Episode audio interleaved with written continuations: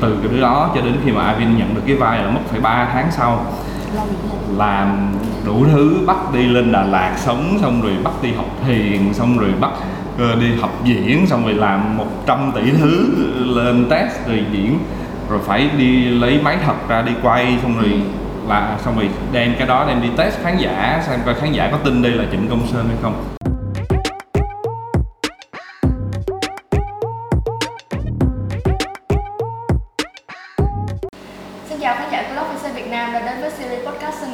Tôi là Thảo Nguyên, host của chương trình ngày hôm nay. Và đến với Sân Nhà ngày hôm nay của chúng ta là đạo diễn Phan Gia Nhật Linh. Xin chào anh. à, xin chào em xin chào khán giả của Love Đạo diễn Phan Gia Nhật Linh được biết đến với rất là nhiều bộ phim được ờ, nhiều khán giả Việt Nam yêu thích như là Em là bà nội của anh hay là Cô gái đến từ hôm qua.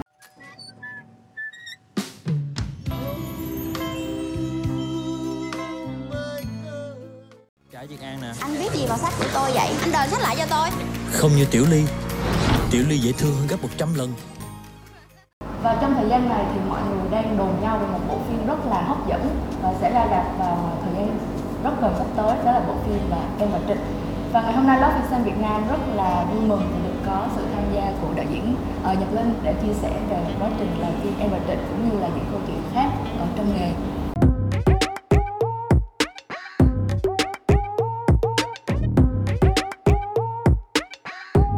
Nói về em và Trịnh một cái dự án rất là tâm huyết của anh có thể gọi là đã gần 4 năm đúng không ta bắt đầu Ừ. từ 2018 cho đến bây giờ Ừ. dạ thì ờ, cho đến ờ, thời điểm bây giờ là khi mà bộ phim sắp được ra rạp ờ, phải gọi là sắp ờ, sinh nở thành công đó Ừ. thì không biết là cảm giác của anh hiện tại như thế nào Thật ra đây là cái một cái dự án Ờ, rất là lớn và cái cái quá trình mà làm nó cũng ờ, kéo một cái khoảng thời gian rất là dài. Cho nên là uh, ra bây giờ phim sắp ra rồi mình cũng thấy giống như là sắp xong một chặng đường rồi. Nó cũng có một cái chút hồi hộp nhưng mà mình cũng thấy rằng là cũng là đến lúc mình phải move on phải chuyển qua một cái cái cái dự án kế tiếp. Nên thật ra mình cũng rất là mong chờ cái phim này nó ra để mình có thể đi tiếp những cái dự án kế tiếp của mình. Ừ, yeah thì ờ, trong cái khoảng thời gian mà 4 năm vừa qua với cái bộ phim uh, khi mà tái hiện câu chuyện về một cái một tượng đài nghệ sĩ như là cố nhạc sĩ Trịnh Công Sơn thì không biết là anh có áp lực gì? Không? Ôi, áp lực thì ờ, nhiều lắm. Thật ra là cái dự án này thì đương nhiên là làm phim bình thường nó cũng đã có rất là nhiều áp lực. Nhưng cái phim này thì nó có nhiều cái áp lực khác. Tại vì uh, một trong những cái áp lực đầu tiên đó là tất cả mọi người đều kỳ- biết về nhạc sĩ Trịnh Công Sơn. Ờ, nhưng mà đồng thời cũng có rất là nhiều bạn trẻ thì không có biết về nhạc sĩ Trịnh Công Sơn. Cho nên bây giờ mình phải làm được một cái bộ phim mà mình vừa phải đáp ứng được cái ờ, mong mỏi uh, của những người đã từng biết đã thần tượng nhạc sĩ.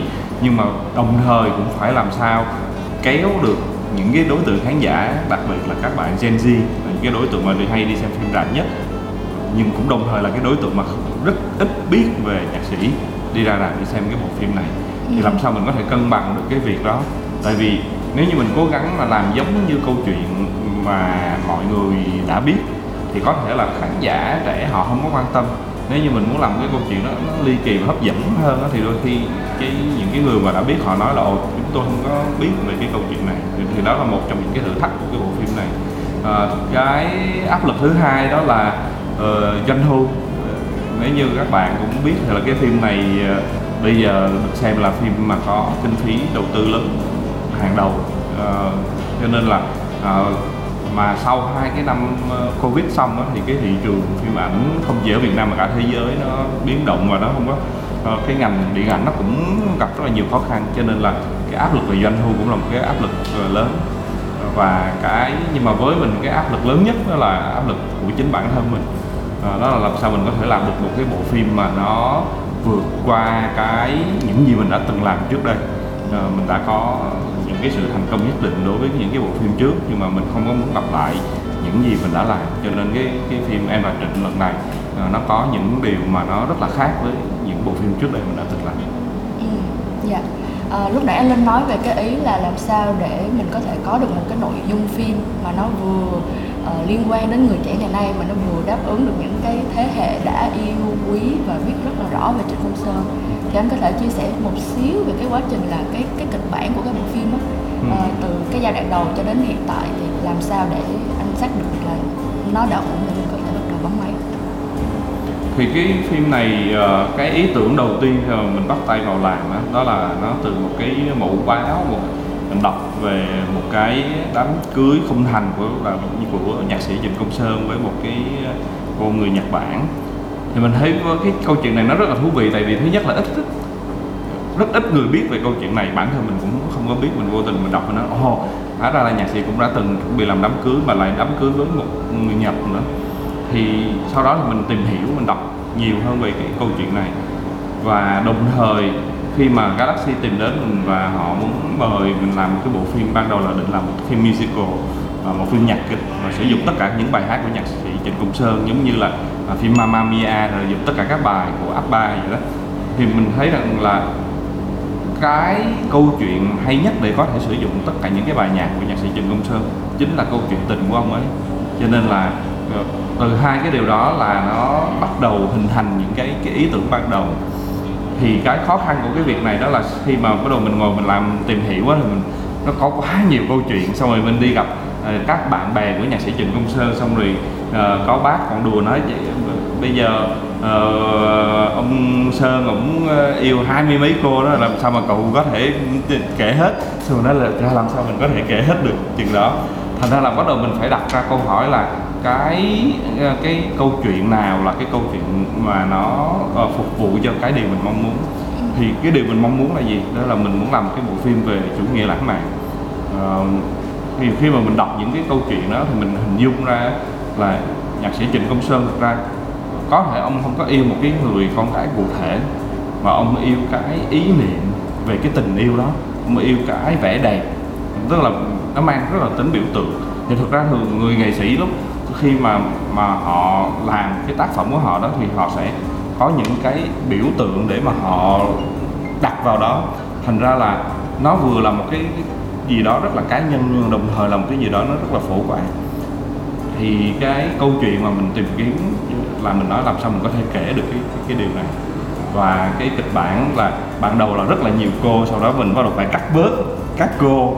Rồi ờ, sau đó mình phải đặt ra câu hỏi là cái điều gì quan trọng nhất cái nhân vật nào nó mang được cái tính biểu tượng tức là mỗi cái nhân vật nàng thơ được đặt vào trong cái cái, cái kịch bản á nó phải phục vụ cho một cái cái biểu tượng ờ, biểu tượng trong tình yêu thì thì sau 2 năm và 3 năm thì mới có- mới xong được cái kịch bản của cái bộ phim này Ừ. Dạ. Ờ, em được biết là có hai người tham gia viết kịch bản cho bộ phim Em và Trịnh này. Thì ờ, không biết là trong cái quá trình đó làm sao để mình có thể phối hợp được một cách tốt nhất giữa đạo diễn và hai biên kịch như vậy. Ừ. Thì cái kịch bản này thì có hai người thật ra là ba người mình cũng tham gia vào quá trình viết kịch bản thì gồm có uh, bạn uh, Nguyễn Thái Hà uh, và bạn Bình Bụng Bột. Với mình cùng viết cái kịch bản này. Thì Thái Hà thì mình đã làm việc với Thái Hà từ cái phim đầu tiên là phim Em là bà nội của anh rồi đến phim Cô gái đến từ hôm qua. Thì Thái Hà, Thái Hà học ở bên USC cùng với mình à, Bình vùng Bột thì là học trò của mình. Thì Bình thì có tham gia à, viết kịch bản à, phim Trạng Tí và sau đó thì là à, phim ờ, Tiệc Trăng Máu là do mình sản xuất. Thì hai người này có mỗi người có một cái thế mạnh riêng. À, Thái Hà thì là một người rất là hướng nội cho nên là ờ, như, bạn rất là viết kịch bản bạn rất là chăm chỉ và bạn suy nghĩ rất là thấu đáo ờ, rất là mạnh về cấu trúc. Trong khi đó Bình là một cái người ờ, rất là sôi nổi rất là ờ, thoại rất có thế mạnh về viết thoại. Và đặc biệt là Bình thì uh, đọc về tư liệu có cái khả năng tổng hợp tư liệu rất là tốt cho nên là và vì Bình là người rất là hướng ngoại cho nên là à, một trong những cái nhiệm vụ của Bình ở trong cái phim này trong cái giai đoạn mà phát triển kịch bản đó là phải đi gặp tất cả mọi người để đi gặp rồi phỏng vấn. Và cái cái cách mà mình gặp mọi người để mà nói chuyện thì mình có thể lấy được rất là nhiều thông tin ờ, những cái thông tin bí mật mà trước giờ chưa có nhiều người biết thì hai bạn cùng nhau phối hợp với nhau. Thì là ba anh em là cứ gặp nhau rồi về sau đó thật ra thời gian đó thì à, Thái Hà thì ở bên Mỹ và đồng thời là sau đó có một cái giai đoạn là Covid nữa. Cho nên là chỉ gặp nhau online thôi. Và mình nói chuyện thì uh, uh, chia nhau ra. Ví dụ như là Thái Hà thì sau đó Thái mình sẽ đưa ra cái câu chuyện sau đó Thái Hà dựa trên cái đường dây câu chuyện đó Thái Hà à, viết thành cái kịch bản có một cái cấu trúc nó rất là chặt. Rồi sau đó thì là mình nhảy vào và mình bắt đầu thêm các chi tiết và viết thoại rồi đến cuối cùng thì mình là người sửa lại cái kịch bản đó viết theo một cái cách là hình mình hình dung cái bộ phim nó sẽ được quay như thế nào. Thì thì cái việc đó nó ờ, chia nhau ra để mà làm thành ra là ờ, khai thác cái thế mạnh của của mỗi người. Thì vì mình đã từng làm việc với Thái Hà và Bình cho nên là mình biết là các bạn mạnh ở đâu cho nên là cứ giao cái việc cái cái cái cái, cái sở trường của các bạn là các bạn khai thác được cái cái, cái khả năng của các bạn. Ừ, dạ. Cũng là đạo diễn vừa là người ờ, đạo diễn vừa biên kịch đã vậy là còn giống như kiểu điều phối trong team đúng không? Ừ, đúng rồi. Dạ.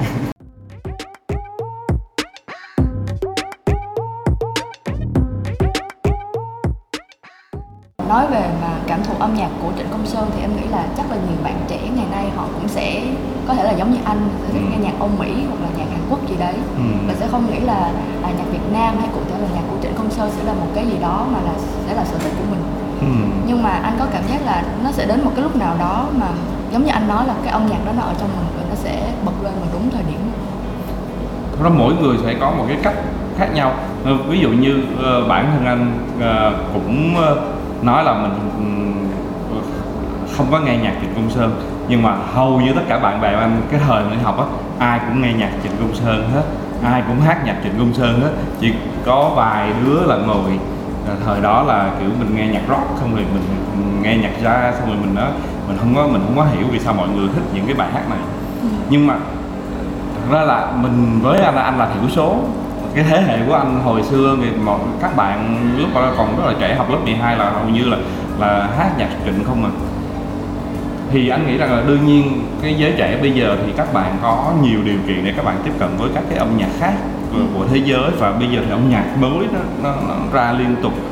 Ờ, nhưng anh vẫn nghĩ rằng là cũng sẽ có rất là nhiều bạn trẻ họ sẽ được lớn lên trong những cái gia đình mà được nuôi dạy bởi âm nhạc của nhạc sĩ Trịnh Công Sơn. Họ họ cũng có thể là nó nằm sẵn ở đó đúng không? Rồi đến một cái lúc nào đó thực ra có những cái khoảnh khắc về cảm xúc đó, đôi khi nó âm nhạc đó, nó là cảm xúc nữa. Nên nhiều khi đó, nó gọi là đúng đúng thời điểm thì nó sẽ chạm được đến trái tim của mình. Ừ. dạ. Nhưng đây thì em cũng muốn hỏi luôn cái câu tiếp theo là cái việc mà để cho một dàn diễn viên trẻ đảm nhận cái vai diễn và thể hiện những cái ca ca khúc của nhạc trịnh sẽ đòi hỏi khá là nhiều kỹ năng ừ. và em cảm thấy là nó hơi uh, risky một xíu khi mà mình để cho những cái bạn trẻ như vậy đúng không? Ừ. Thì cái điều gì khiến cho anh vẫn lựa chọn cái cách này mà không phải là để những nghệ sĩ đã gọi là gạo cội hay là đã quen với âm nhạc của Trịnh thể hiện? Ờ, quan điểm của mình khi mà mình làm ờ, phim á tức là đây là hát ở trong phim không phải là đây là hát trên sân khấu cho nên là ờ, Ừ, vì sao mình nói như vậy? Tại vì thực ra hát ở trong phim á cái quan trọng nhất đó là cái nhân vật của bộ phim và cái cảm xúc của của nhân vật chứ không phải là kỹ thuật để trình trình diễn cái bài hát đó. Ờ, thì một cái ví dụ đó là khi mình làm phim em là bà nội của anh thì mình chọn Miu Lê mặc dù là Miu Lê cũng là ca sĩ nhưng mà uh, rất là nhiều người nói trước khi mình làm cái phim đó mọi người nói là làm xong Miu Lê có thể hát được nhạc Trịnh Công Sơn. Ờ, Rồi bạn cũng rất là trẻ. Thì ngay cả bản thân Miu cũng nói là hát xong Miu cũng không có hiểu cái lời bài hát đó có nghĩa là gì cả.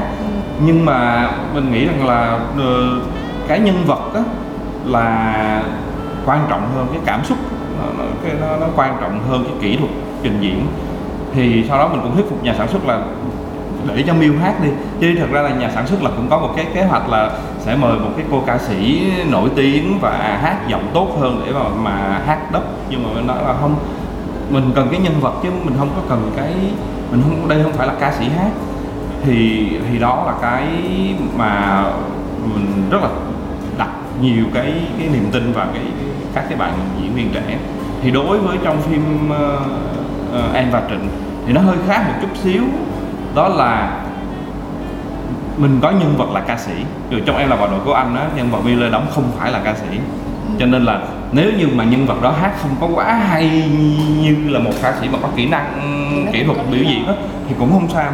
Nhưng mà đối với phim Em và Trịnh á thì thì nhân vật phải phải thể hiện là nhân vật là ca sĩ.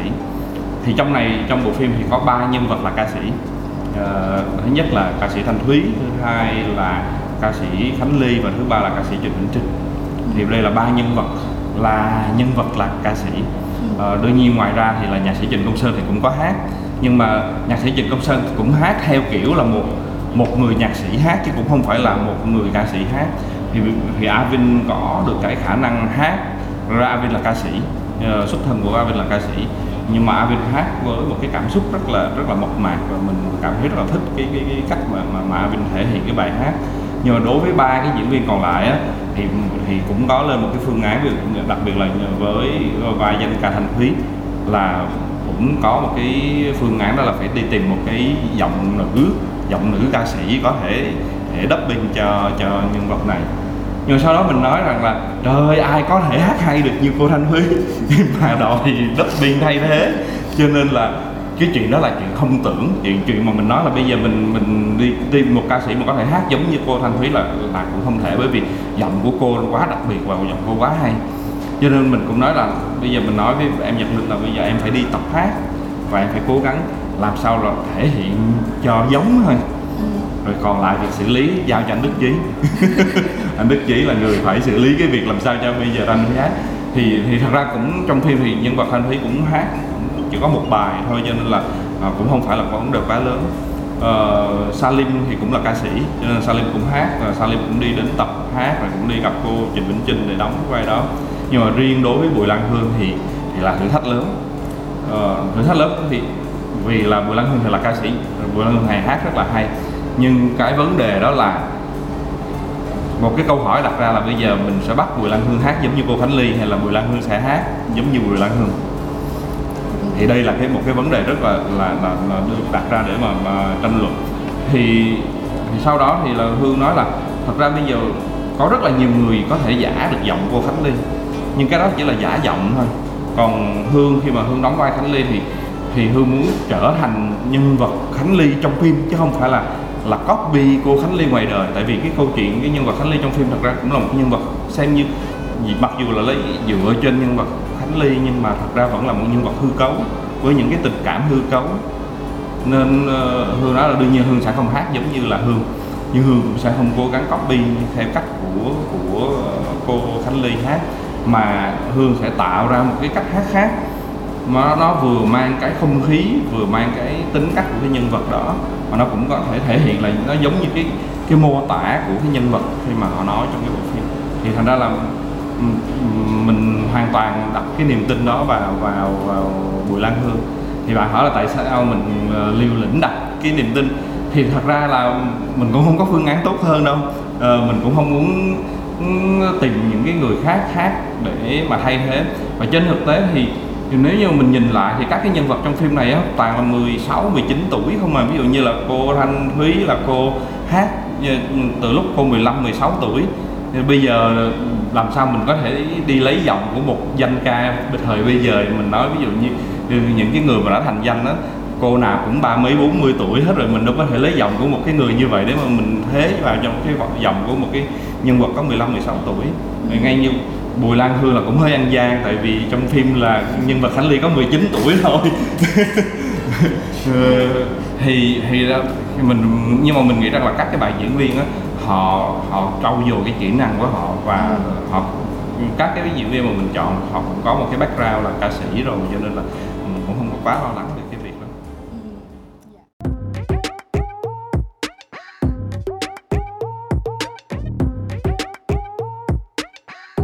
Em cũng muốn hỏi về cái cách mà anh tìm diễn viên á tại vì cái khối lượng số lượng nhân vật ở trong phim mặc dù đã cắt khá là nhiều cô rồi nhưng mà nó cũng còn rất là nhiều đúng không ạ và em thấy là những cái người mà đóng những cái vai chủ chốt ví dụ như là uh, Avin Lu cho cho vai Trịnh Công Sơn thời trẻ này Ừ.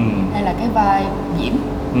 hoặc là vai của Giao Ánh đều là những bạn khá là mới mẻ mà kiểu không phải là diễn viên chuyên nghiệp á Ừ. thì thì khi mà đưa các bạn vào trong một cái dự án này thì anh có cảm thấy ờ, lo lắng hay là có điều gì không? Ờ, không anh thì ờ, một trong những cái mà anh cảm thấy rất là tin tưởng vào bản thân mình đó là là việc chọn diễn viên Ờ, đương nhiên là có một cái sự trợ giúp rất là lớn từ các cái bạn uh, bên VNCast là cái công ty mà làm casting. Thì các bạn giúp cho mình đi tìm rất là nhiều nghe nói là tới 8.000 hồ sơ gửi đến xong rồi các bạn phải lọc qua rất là nhiều lớp xong rồi các bạn mới gửi cho mình những cái người tốt nhất trong cái số đó. Rồi sau đó là mình mới xem các những cái bạn mà tốt nhất rồi mình mời lên.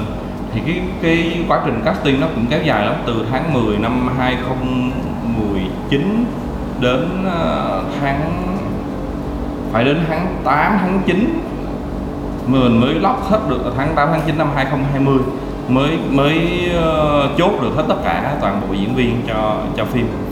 Ờ, thì ờ, nói về những- ờ, về casting á thực ra nó có một cái là cái trực giác của đạo diễn rất là quan trọng.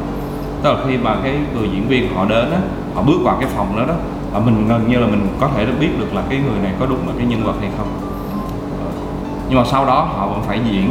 Rồi sau cái diễn đó là nó mình sẽ thấy là à, ngoài ngoại trừ cái năng lực, đương nhiên là hầu hết tất cả các bạn mà đến mà diễn thì các bạn đều có khả năng diễn xuất hết. Cái mình tìm kiếm đó là liệu họ có gần giống với cái nhân vật của mình hay không? Và liệu họ có khả năng biến hóa và hiểu được cái chỉ dẫn của mình với tại vì ví dụ như các bạn vào diễn thì các bạn sẽ diễn theo cách của các bạn sau đó thì mình mới nói với các bạn là ờ em anh muốn em diễn theo như thế này. Nếu như các bạn có thể đáp ứng được điều đó thì mình nói à bạn này có khả năng biến hóa được. Rồi sau đó liệu các bạn có cái, cái diễn ăn ý với cái bạn diễn khác hay không? Thì ví dụ như là cái vòng đầu thì các bạn chỉ diễn với một cái người diễn ngồi cái người diễn ngồi đó diễn như robot vậy đó đọc thoại rất là chán xong rồi và các bạn này thì vẫn cứ phải diễn nhưng mà sau đó thì khi mà tìm được cái diễn viên mà tốt mình mong, mong chờ rồi đó thì bắt đầu mình mới cắt đôi các cái bạn đó lại với nhau rồi để xem cái giữa họ có cái sự ăn ý hay không. Thì ờ, mình không có quan trọng chuyện là diễn viên nổi tiếng hay không cũng không quan trọng diễn viên ờ, có nghề hay không ờ, có kinh nghiệm hay không. Quan trọng là mình có mình có thấy được cái nhân vật ở bên trong cái cái người này hay không và cái người này họ có tin vào cái nhân vật mà họ sắp đóng hay không? Và họ có dành thời gian cho cái nhân vật mà họ đóng hay không? Nó làm việc với diễn viên trẻ, một, có một cái mình rất là thích. Đó là đối với họ đây là cơ hội rất là lớn cho nên họ sẽ toàn âm tâm, toàn ý để họ bỏ hết thời gian để họ làm việc. Khác với một số, không phải là tất cả, nhưng một số những cái diễn viên mà mà đã có tên tuổi thì họ phải chạy show và mình không có trách được họ cái chuyện đó còn các cái bạn diễn viên trẻ các bạn rất là tâm huyết các bạn đặt và ờ, mình làm thì ví dụ như uh, Avin là người cuối cùng bước vào cái phòng phòng casting. Lẽ ra là mình chọn một bạn diễn viên khác rồi Ờ, nhưng mà bạn có hầu hết tất cả mọi thứ nhưng mà cái cái bên trong mình mình mình không mình vẫn thấy thiếu cái điều gì đó.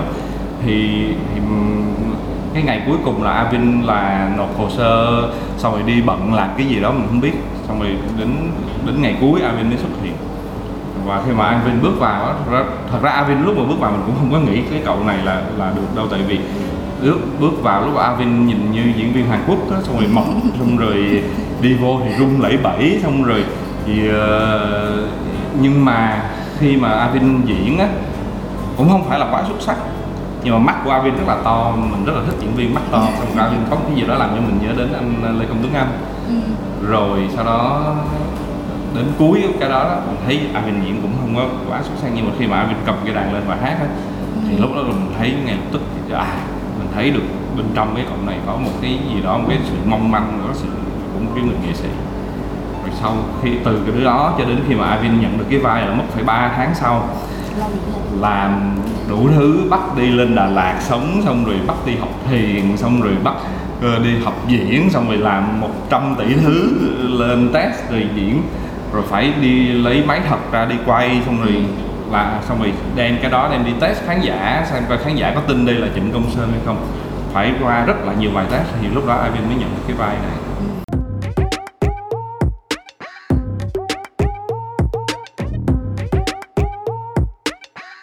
Sau cái dự án này á, nếu mà có một cái bài học nào mà động lại với anh thì đó sẽ là cái điều gì? Ờ, cái ờ, phim này ra đây là một cái phim cũng rất là lớn.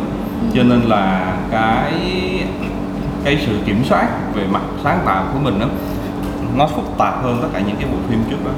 Ờ, sau cái bộ phim này thì nó cũng giúp cho anh nhìn thấy rằng là mình làm bốn bộ phim rồi nhưng mà mình không có một thật ra cả tất cả bốn bộ phim mình không có một cái, cái quyền kiểm soát ờ, toàn vẹn về mặt sáng tạo đối với bộ phim. Tại vì ờ, đến cuối cùng thì anh chỉ là một cái người đạo diễn được thuê để làm cái cái, cái bộ phim ờ, kể cả dù cái ý tưởng đó mình cái kịch bản đó mình là người nghĩ ra cái ý tưởng nghĩ ra cái kịch bản mọi thứ. Nhưng mà cuối cùng mình không có một cái quyền gì với nó. Thì cái bài học lớn nhất và bắt đầu cũng từ cái phim này là nói ok mình sẽ đi làm sản xuất mình sẽ làm cái những cái bộ phim các cái dự án kế tiếp á, phải là của mình và mình phải nắm cái cái, cái toàn quyền của cái việc sáng tạo đó. Ừ, tức là sẽ là vừa là director vừa là producer. Ừ. anh từng chia sẻ là mình à, không thích đánh giá bộ phim bằng những thứ không kiểm soát được ví dụ như là thời điểm hoặc là thị hiếu của khán giả Ừ. Ờ, vậy thì cái tiêu chí để anh đo lường hay đánh giá một cái tác phẩm thành công của mình là gì? của bản thân mình đó hả Dạ. ờ, thực ra khi mà làm một cái bộ phim đó từ bản thân mình biết Ừ. mình mình sẽ đặt ra cái những cái tiêu chí cho bản thân mình nhất là anh là người cung Virgo xử nữ. Ờ, cái người xử nữ thật ra là còn tự đánh giá bản thân mình còn còn nhiều hơn đánh giá bản thân người khác. Ờ, cho nên là cái đó cũng khó nói lắm. Ờ, tức là khó giải thích cho mọi người bên ngoài biết. Ờ, những cái điều đó thì tự bản thân mình biết và để mình mình có thể làm tốt hơn trong những cái lần sau. Ờ, nhưng mà đương nhiên ngoài cái việc đó thì mình cũng có làm một cái bộ phim thì mình cũng sẽ biết được là à cái phim này á, cái đối tượng khán giả của mình là ai. Không? cho nên là có một vài người cho mỗi bộ phim mình sẽ có vài người mình xem cái đánh giá của họ. Mình tức là là ờ đúng rồi là nếu như nếu như họ đánh giá là cái bộ phim này nó thành công thì mình mình sẽ tin cái điều đó. Còn nếu họ nói cái phim này thất bại thì mình cũng sẽ tin cái điều đó.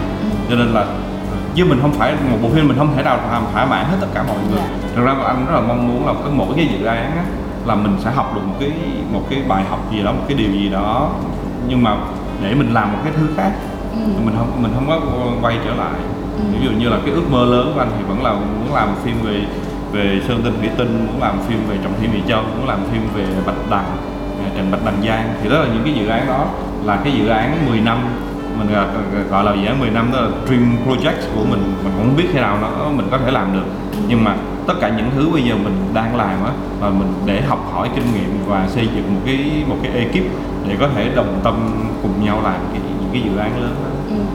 Dạ, nghe anh kể thì đúng là không có cái phim nào mình từng làm mà nó giống với cái phim nào hết Ừ. Nó rất là đa dạng luôn Nhưng mà có một cái dấu ấn chung của Phan Gia Nhật Linh trong những cái bộ phim anh làm Thì nếu mà có một cái thì nó sẽ là cái gì? Anh nghĩ nó là nó là văn hóa con người Việt Nam. Rồi tất cả các cái phim anh làm cái cái giá trị văn hóa con người Việt Nam nó rất là quan trọng. Nó nó phải nó phải mang cái cốt lõi. Kể cả ngay cái phim em là bà nội của anh, đó là một cái phim remake kịch bản Hàn Quốc. Nhưng mà nếu như mình không có nói đó là một kịch bản remake Hàn Quốc thì anh rất là tự tin có thể nói rằng sẽ không ai thấy cái cái cái cái sự Hàn Quốc ở bên trong cái bộ phim đó. Tại vì tất cả mọi thứ ở trong phim đó nó rất là Việt Nam nó nó nó mang cái linh hồn của người Việt Nam Và phim cô gái đến từ hôm qua đó là nó nó rất là Việt Nam nó là thời trung học thời thời thanh xuân của của cái thế hệ của anh Ừ. Phim Trạng Tí thì thì là là phim dân gian Việt Nam cho các em nhỏ Dạ. còn phim Cũng em và Trịnh Cũng là một thời kiểu tuổi nhỏ của những cái thế hệ 8X 9X ngày xưa Đúng rồi. cái tí và và em và Trịnh thì thì rõ ràng đây là đây là một cái di sản văn hóa của của người Việt ừ. thì ờ, ngay cả ví dụ như là nếu sắp tới làm phim số đỏ thì thì nó cũng là một cái Một cái tiểu thuyết một đó. cái tiểu thuyết mà nó rất mang dấu ấn về văn hóa của một phần văn hóa lịch sử của, của Việt Nam mình Ừ. Dạ Nếu mà nói vậy thì à, anh Nhật Linh có phải là một người kiểu hoài niệm không? Thích nói về văn hóa, về những cái truyền thống của Việt Nam cũng có thể nói như vậy ờ, ừ, thật ra anh cũng có vẻ như là mình rất là thích những thứ mình hay nhìn lại phía quá khứ. Ừ. Ờ, hầu hết các cái phim của anh cũng cũng xoay quanh những cái, cái những cái chuyện nó đã đã qua. Ừ. thật ra mình nói đúng hơn là mình mượn chuyện ngày xưa để nói chuyện ngày nay. Dạ. Câu đó hay quá ha. Mượn chuyện ngày xưa để nói chuyện ngày nay. Tại vì mặc dù là hoài niệm Mặc dù là nhìn về quá khứ Nhưng mà những cái phim của anh lại rất là được Khán giả hiện đại. Ừ. ờ, Đón chờ và kiểu rất là đánh giá cao á. Thì không biết là có cái Anh có cái Anh có nghĩ là mình có một cái công thức thành công Hoặc là một cái gì đó Khiến cho những bộ phim của mình trở thành hot như vậy? Anh không biết. Thật ra anh nghĩ chắc công thức đó là mình mình làm hết sức của mình thôi. Ờ, mình thật ra nó cũng là một cái ờ, ngày xưa thì anh nghĩ nó là ưu điểm nhưng bây giờ anh thấy nó vừa là ưu điểm nó vừa là khuyết điểm. Đó là mình mình quá yêu cái dự án của mình. Ừ. thì ờ, nhiều khi mình yêu quá đó xong rồi mình ôm nó chặt quá xong rồi mọi người những cái người làm chung với mình họ rất là sợ. Ôm nó chặt quá là sao ta? Chưa hiểu. Tức thì là ví dụ như là mình ôm chặt vậy này xong mình nói không ai được đụng vô đứa con của tôi. Là không ai được kiểu không ai được họ tay vô. Không, không ai được sửa cái gì hết. Ừ. dạ. Ờ, rồi thì ừ, nhưng mà như vậy thì em nghĩ nó có vẻ như là những người làm sáng tạo sẽ luôn có một cái khoảng nào đó riêng của mình để họ có thể kiểu protect cái sản phẩm sáng tạo của mình như vậy đúng không? anh anh cũng nghĩ vậy thật ra cũng tùy Ừ. Ờ, anh nghĩ là tất cả những người mà làm sáng tạo họ đều cần có một cái không gian nhưng cái không gian đó ờ, cái sự thỏa hiệp của mình mình có thể chấp nhận đến đâu thôi. Ừ. sẽ có những người sao cũng được hết tại sao phải ờ, phải khổ như vậy à còn ví dụ như vì như anh thì nói là không không ai được đụng vô hết đó thì thực ra là rất là tùy theo cái cách nó nó cũng thuộc một phần tính cách của con người nữa Ừ. Dạ. Thì ờ, anh nói là sắp tới là anh sẽ muốn có những cái dự án mà kiểu mình toàn quyền, Ừ. mình nắm quyền nhiều hơn thì là số đỏ với lại một cái dự án uh, dog house dạ. Rồi xong thì rất là nhiều cái những dự án khác chẳng hạn như anh Nhân nói mình muốn làm ờ, phim uh, Sơn Tinh Thủy Tinh mình muốn làm uh, Bạch Đằng Giang Ừ. nhưng mà những cái phim đó thì ờ, rất là tốn tiền Ừ. à, cũng không biết bao giờ mình mới kiếm đủ tiền để mình làm được là không chỉ, không chỉ là chuyện tiền không mình còn phải kiếm được nhân sự giỏi để mình có thể làm cùng Dạ. Tiền là sẽ là tiền kiểu kỹ xảo rồi thứ để mình dựng lại cái- những cái nó không phải là hiện, hiện tại này. Ừ. Dạ. Nhưng mà có điều gì khiến cho anh kiểu bị thu hút bởi những cái bộ phim như vậy? Những bộ phim về lịch sử, những bộ phim về văn hóa vì câu chuyện nó hay quá ừ. thật ra sát cho cùng này mình làm phim là để mình kể chuyện và mình thấy đây là những cái câu chuyện nó nó, nó quá hay Ờ, nó mang một cái cái ý nghĩa nó, và thông qua đó đó mình thấy rằng mình nó nó cho mình một cái một cái không gian để mình có thể truyền đạt một cái tư tưởng một cái suy nghĩ của mình về về cuộc sống Ừ thông qua một cái câu chuyện đó để mình kể một cái chuyện khác Vậy thì những cái chất liệu mà anh dùng để sáng tạo trong điện ảnh đó, Ừ. thường đến từ đâu? Những cái cảm hứng của những bộ phim của anh đến từ đâu? Ờ, mọi thứ đó nó đến ngay cả ví dụ như bây giờ anh với em đang ngồi nói chuyện nó cũng có thể trở thành một cái cảm tố gì hứng đó trong phim. ừ. thì nó nó đến từ tất cả mọi thứ nó đến từ cách mình quan sát cuộc sống nó đến từ việc mình đọc từ những cuộc nói chuyện với mọi người nó, nó có thể đến từ mọi thứ thì cái cách mà anh ờ, tư duy và nghĩ về việc sáng tạo á tức là mỗi ngày mọi thứ mình tiếp nhận á nó sẽ nó làm cái hạt mầm nó nằm ở trong đầu của mình và nó nó sẽ luôn luôn nằm ở đó ừ. và và đến một ngày nào đó nó nó sẽ đủ nó đủ lớn nó đủ mạnh á thì nó sẽ nở thành một cây Ừ. rồi sau đó mình mình quyết định mình ương cái cây nào thì, thì mình sẽ tập trung hơn cho nó về cái điều đó Ừ. Cho em hỏi câu này hơi cá nhân một chút nhưng mà trong cùng một lúc ở trong trong đầu anh á, thì nó Ừ. sẽ có bao nhiêu cái dự án nó có bao nhiêu cái hạt mầm mà anh quyết định cho nó thành cây ví dụ như cách đây khoảng một tháng anh ngồi với các bạn trợ lý của anh để mà ngồi về để các bạn phải biết để cái giúp anh follow up thì anh có 37 dự án anh có timeline không anh làm từ đây tới tới hoài anh cũng không biết khi nào làm xong. Ừ. dạ. Thì thật ra là đó như anh nói là có rất là nhiều dự án nhưng mà ờ, không phải cái nào là mình cũng sẽ quan tâm mình làm ngay lập tức. Mình mình biết rằng là mình có nó ở đó. Dạ. Nhưng mà đến khi mà nó chín mùi á thì thì nó sẽ là còn một cái chặng đường dài nhưng mình phải có ý thức rằng là à nó nó đã ở đó. Có có những cái dự án nó nó nó, đến từ từ những cái chuyện mà rất là lâu. Mình mong muốn xong rồi phải đến một rất là mất rất là nhiều thời gian thì nó mới đến. Ừ. cái nó mới thành hình được. Ừ. mình cứ ờ, gieo vào đó trước mà mình chờ nó khớp lệnh sau này ừ, đúng rồi. Dạ. Ờ, anh nghĩ là cái tố chất quan trọng để trở thành một cái người đạo diễn là gì? Khả năng lãnh đạo. ừ. Tại vì cái người đạo diễn sẽ là người dẫn dắt tất cả một cái đoàn phim đi cùng với mình. Và tất cả những người đi đằng sau á họ sẽ bị bịt mắt hết. Và họ phải đặt cái niềm tin vào cái người đạo diễn này. Còn nếu như mà cái người đạo diễn mà không có cái khả năng lãnh đạo á tất cả những người đi đằng sau lưng á mỗi người đi một hướng á thì thì nó không không thể nào kéo được cái bộ phim đi được hết.